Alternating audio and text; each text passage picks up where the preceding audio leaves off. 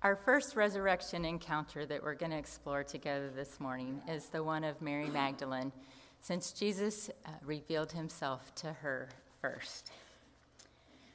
Early on the first day of the week, while it was still dark, Mary Magdalene went to the tomb and saw that the stone had been removed from the entrance.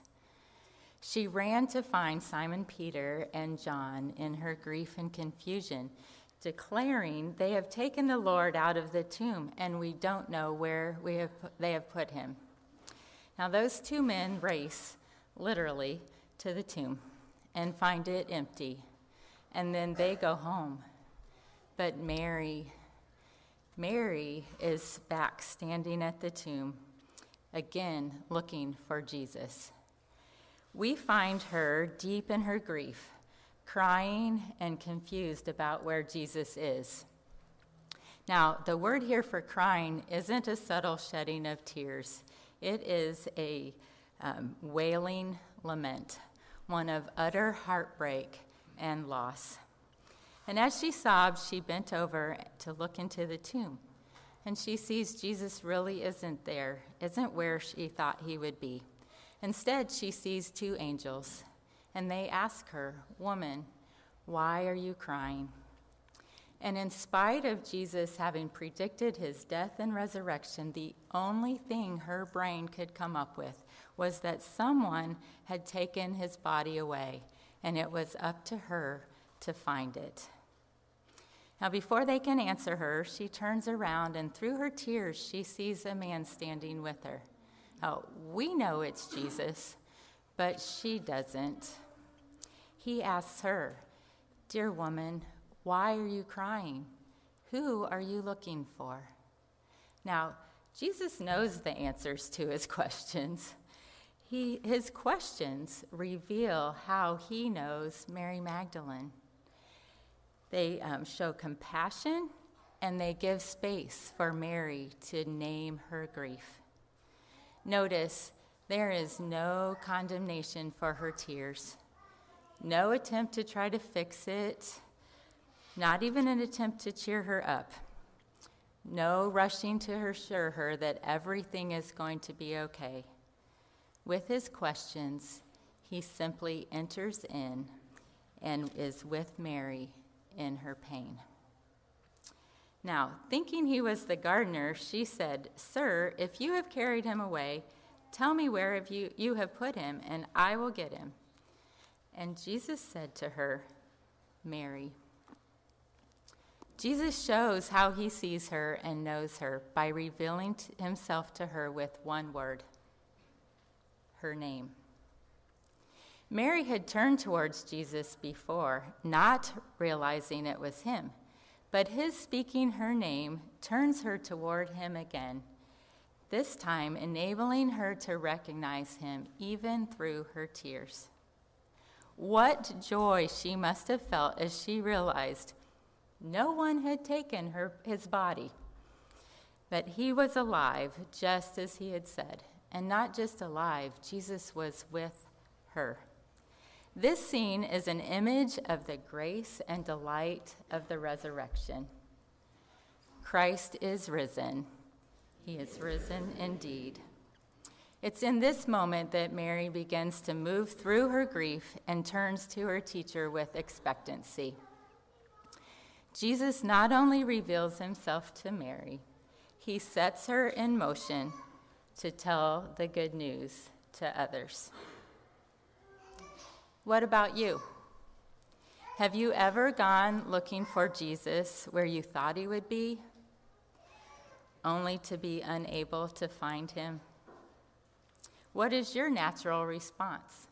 To go get help? To try to fix it yourself? To weep and to wail? To keep seeking Jesus? Have you ever realized he was right there with you? but you just hadn't recognized him yet? What if our tears cloud our vision and limit our ability to see clearly what's around us, but can be the perfect lens to see God? What if our tears can reveal God's tender presence? I think what stands out to me in Mary Magdalene's resurrection encounter most is the way that Jesus sees her and isn't uncomfortable with her grief. He meets her right where she is with compassion and invitation. Jesus knows her and personally reveals himself to her by saying her name. And he calls her to tell the good news, to tell what she has experienced with him. It's what he does for each of us. He sees you, he meets you where you are with compassion and invitation. He knows you and your name, and He invites you into your own personal encounter with Him. And He calls you to share your God story with others. He sees you, He meets you, He knows you, and He calls you. May God continue to give us the grace to see Him and to turn towards Him even in our tears or through our dry eyes, and help us to tell others about him. So, Luke 24 shares a story about two followers of Jesus who were on their way to a town called Emmaus, which was about seven or eight miles away from Jerusalem. Um, they were probably on their way to their hometown, maybe a significant other's town, but whatever it is, there was, there was reason for them going there.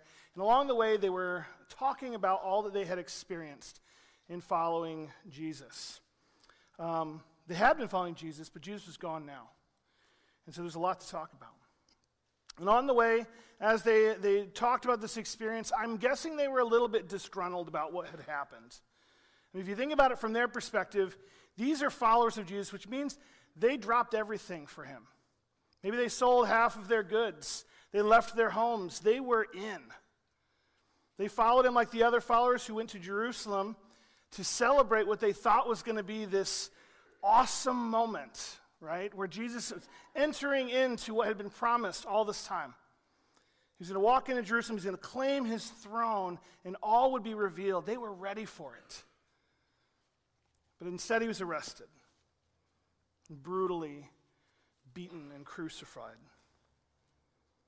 I'm guessing in the, these moments afterwards, perhaps they began to question their excitement and think maybe this Jesus wasn't who we thought he was. And then uh, after a few days, they hear more news. They hear all of a sudden that some people had visited the tomb and there was no, nothing there. So now they're just confused. And so I'm guessing on their walk back, they're just like, you know what? I'm, I'm done. I'm out. I don't know what's going on anymore. I'm just going to go ahead and go back home. And so they're walking home. Along the way, they're talking about all that had happened. And so in verse 15 and 16, it says, As they talked and discussed these things with each other, Jesus himself came up and walked along with them. But they were kept from recognizing him. They were having an encounter with the risen Jesus, they could see him, but they also couldn't see him.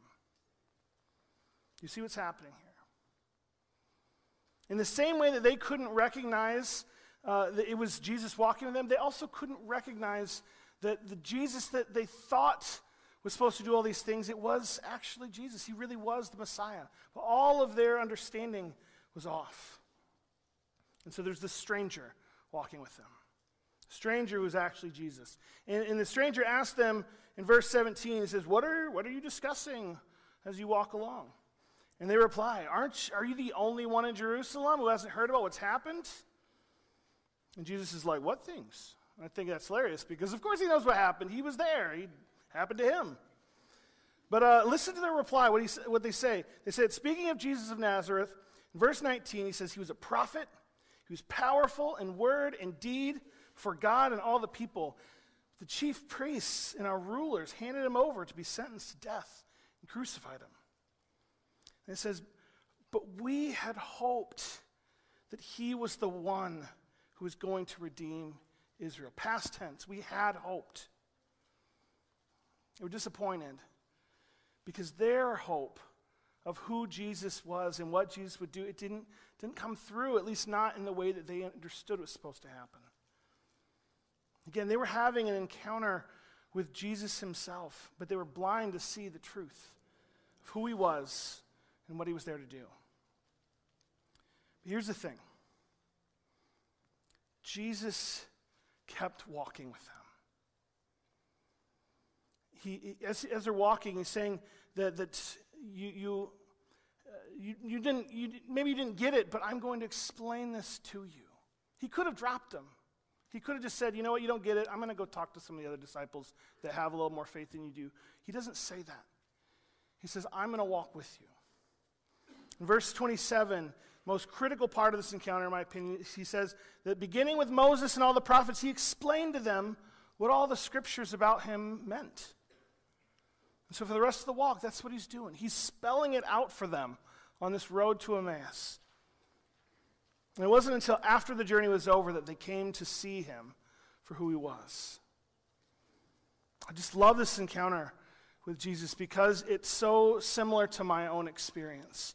Early in my life, as I learned about who this Jesus was, I, I sang the songs that, you know, Jesus loves me and all the other little children of the world. And uh, I went to vacation Bible school and I got to see all the little flannelgraph stories, if you remember those.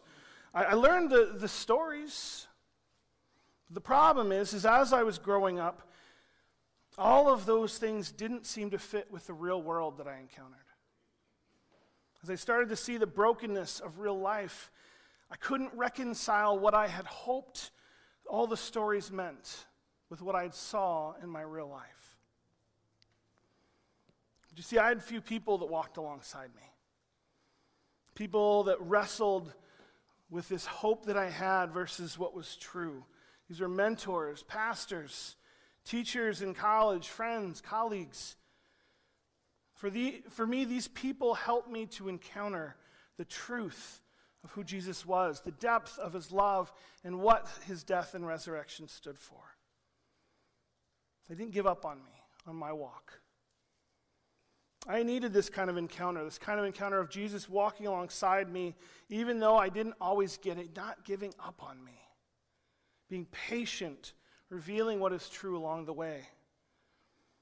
These people in my life were like this stranger for me, like Jesus explaining it bit by bit. And so, my question for you this morning is who's walking with you? Who is helping you to understand what it all means? Is it possible that Jesus has already been there and you just haven't seen him? I mean, guess very, at the very least is that Jesus is ready to have that encounter with you. Perhaps all it takes is just opening our eyes and seeing him for who he really is. That's my hope for you.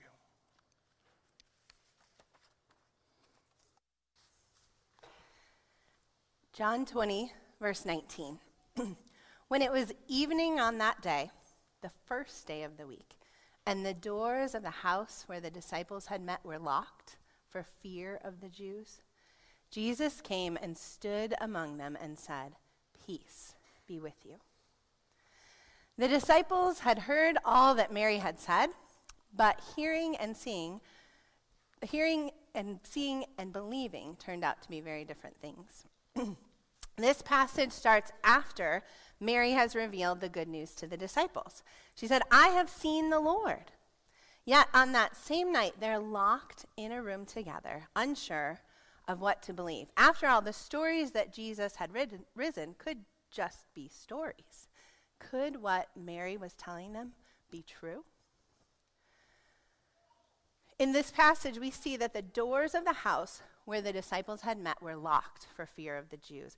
I can only imagine how afraid the disciples must have been. They were close followers of Jesus, and they had just seen their leader brutally beaten to death, died on a cross. The disciples must have been hiding from those who cried out for Jesus to be crucified. They were hiding from the soldiers and the government who had carried out that execution they were hiding from their own religious leaders who had turned Jesus in.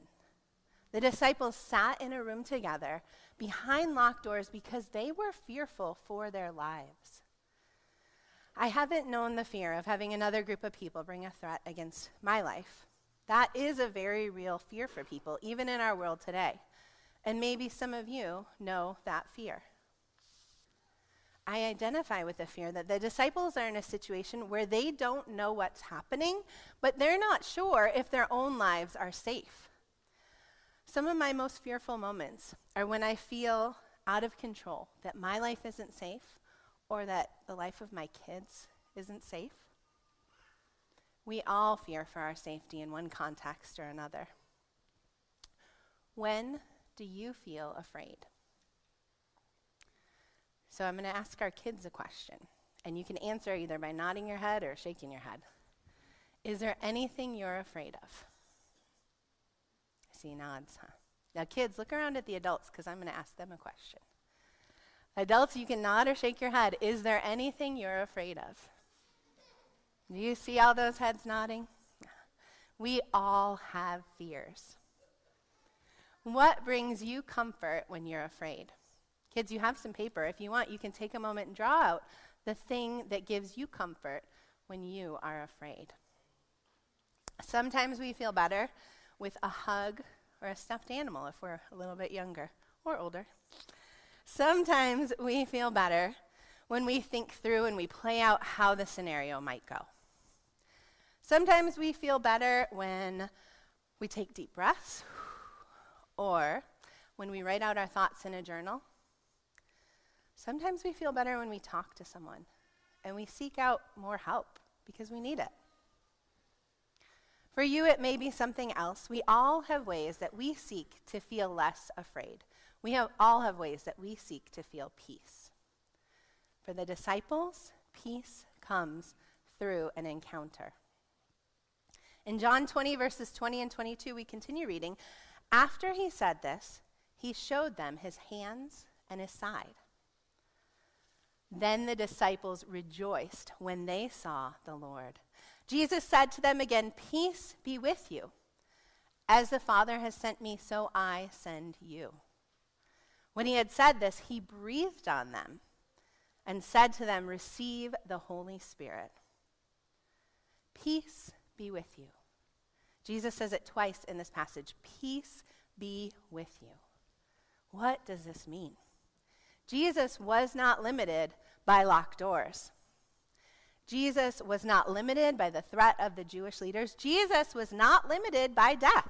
Can I get an amen? Amen. Jesus was not limited by death.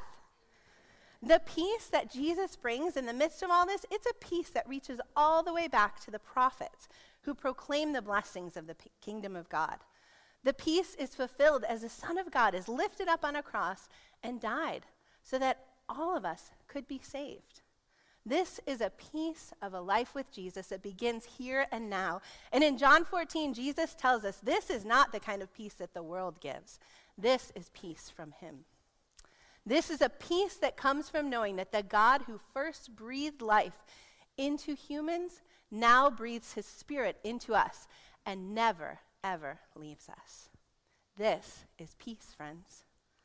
If Jesus has power over the fear of death that kept the disciples locked in a room, then Jesus has power over all of our fears. Christ, standing in the midst of us with scars, bringing us peace, Christ has power over all our fears. Where do you need the life giving, peace filled breath of the Spirit? May our greatest comfort come from knowing that Jesus breathes peace over us. So far this morning, we have seen several resurrection encounters with Jesus. We, Jesus, Jesus met Mary in her deep grief over his death. He gave her the time she needed and he drew her out before finally speaking her name and revealing himself to her. She saw and she believed. Then Jesus met with two disciples on the road, and their disappointment, their great disappointment that things had not turned out the way they had hoped, the way they had planned. And after Jesus had taught them from Scripture about God's true purposes, he broke bread and he revealed himself to them. And they saw and they believed. And then after that, Jesus appeared to the disciples, huddled together behind locked doors out of fear of those who put Jesus to death. And after he showed them his hands and his side, they saw and believed. But one of the disciples was not in the room where it happened. Immediately after Jesus appeared to his disciples behind locked doors, we read this in verses 24 and 25 of John chapter 20. Now, Thomas, also known as Didymus, one of the twelve, was not with the disciples when Jesus came. So the other disciples told him, We have seen the Lord. But he said to them, Unless I see the nail marks in his hands, and put my finger where the nails were, and put my hand into his side, I will not believe. Thomas, we're told, was also called Didymus. Both names mean the twin. And in fact, from what I can find, Thomas was not even a name before this account. Thomas is simply the Greek transliteration of the Aramaic phrase teoma, which means the twin. Now, our Bibles turn it into a name. Our Bibles give him the name Thomas, but when verse 24 is translated literally, it just says, now the twin, also known as the twin. Poor guy, huh? Why, why give him a nickname and leave out his real name? One theory is that Thomas's real name was Judas. And there is some ancient evidence to back this up. If so, there were two other disciples named Judas and possibly three. So Jesus likely gave them nicknames just to tell them apart. In the 12 years that Peyton Manning quarterback for the Colts, 24,963 boys, including my great nephew, and 27,466 girls were given the name Peyton. Spelled the way he spells it. That's a lot of little Peytons running around. Imagine elementary school teachers trying to keep track of all of them. Well, likewise, Judas was a very popular name in Jesus' time because it was the name of a famous Jewish revolutionary less than 200 years before Jesus. His name was Judas Maccabeus. He was the ancient equivalent of a star quarterback. So in Jesus' day, there were a lot of little Judases running around. So maybe Jesus gave this Judas a nickname to avoid confusion. He knew he had a twin, so Jesus called him the twin. In Aramaic, Teoma, the twin. And then Teoma via Greek and Latin became Thomas, and then it stuck, and then Thomas became a name. Thomas says he's not going to believe their story unless he can see and touch Jesus' wounds for himself. And then we read this in verses 26 and 27. A week later, his disciples were in the house again, and Thomas was with them, though the doors were locked. Jesus came and stood among them and said, Peace be with you. Then he said to Thomas, Put your finger here, see my hands, reach out your hand and put it into my side. Stop doubting and believe. Now, if we compare Jesus' appearance to Thomas with his appearance to his disciples, there are a few similarities. Both times, everyone's behind locked doors. Both times, Jesus appears and says, Peace be with you. And both times, he shows them his hands and his side. Jesus' appearance to Thomas is basically a reboot of his appearance to his disciples. A do over. It's sort of like Top Gun Maverick. It was a huge hit in part because it was very similar to the original. It was basically a reboot of the first film, cleverly or perhaps not so cleverly disguised as a sequel. But it worked. It hit all the emotional notes that fans needed. Jesus' appearance to Thomas is also a reboot, cleverly disguised as a sequel. Jesus hits all the notes that Thomas needs him to hit in order to believe, the ones he had already given to the rest of the disciples. In fact, it's unfair to refer to Thomas as doubting Thomas. All the disciples struggled to believe, all of them. When the disciples see the risen Jesus in Matthew 28 17, Matthew says they worshiped him, but some doubted. When Mary Magdalene tells the disciples she has seen the Lord, Mark 16 11 says they did not believe it. Three verses later, those two disciples we heard about earlier on the road went to the disciples, reported uh, their resurrection encounter to the larger group, and Mark says they didn't believe them either. Thomas is no different than anybody else. They were all skeptics. It isn't wrong to be skeptical about such things. In fact, it's the perfectly human response. And Jesus respects it.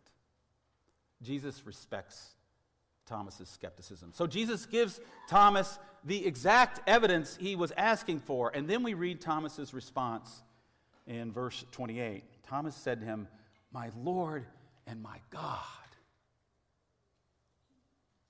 My Lord and my God. I cannot help but see Thomas falling to his knees here at this very moment.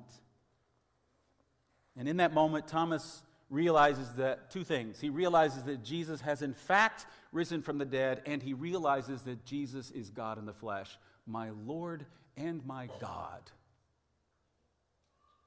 Jesus has risen from the dead, and Jesus is in fact God in the flesh. Thomas saw and believed. And from that point on, everything changed. Tradition tells us that Thomas became a missionary and founded churches in India, some of which are still in existence.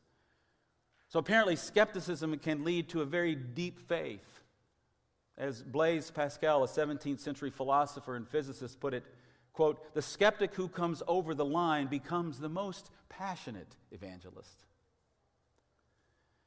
You know, maybe John didn't give Thomas a name, a real name, so we could put ourselves in the passage, to sort of insert your name here, so that we who have not seen Jesus risen in the flesh could see him, could encounter him through Thomas's eyes, that, that he might become for us all a sort of patron saint. Thomas shows us that if we struggle to believe, and if we demonstrate a little curiosity about Jesus, Jesus will meet us where we are. In fact, we've heard that over and over this morning. Once Thomas believes, Jesus says to him in verse 29 Because you have seen me, you have believed. Blessed are those who have not seen and yet have believed. Those words are not just for Thomas, they're for us. And every single person, I don't know if you've realized this or not, but every single person in the Gospels who comes to believe that Jesus was raised from the dead only did so after they had seen the Lord. They all needed to see him. And one day we will see the Lord too. One day. Later on in our New Testament, the same writer for the Gospel of John, John writes in 1 John chapter 3, verse 2, that Christ will appear and we shall see him as he is. But Jesus doesn't want us to wait until that day to come to know him. So he gives us, all of us, a special blessing, a, a blessing especially made for those of us who have not seen him and yet somehow have found our way to believe anyway. For that's what, that's what God wants for all of us. We would, that we would find a way to believe and to come to know Him anyway. Here at ECC, we are all about helping people come to know Jesus and then become more and more like Jesus. We'd love for you to join us in our own resurrection encounters, our own daily, weekly resurrection encounters as we are on that journey to become more and more like Jesus. Now, if you are here and you believe already, but you've not made worshiping with other believers a priority, we invite you to join with us next Sunday. Try us out for a few weeks or for a few months. Or maybe you're lost in grief and disappointment or fear. Maybe, maybe your next step is to entrust yourself to a community of faith where Jesus can meet with you, this community or another one. And if you've never believed, or if you're still, still skeptical, we invite you to continue to investigate answers to your questions along with us. Skeptics are welcome here. After all, a skeptic is just someone in search of the truth, and that pleases Jesus very much. Christ is risen. Would you pray with me? God, we thank you for each of these brothers and sisters whose story is recorded for us in Scripture. We thank you, Lord, that we can see ourselves in them. We thank you, Lord, that you appeared to them, that you gave them what they needed in order for them to believe. And Lord, my, I pray now for all of us who have had to believe without that gift.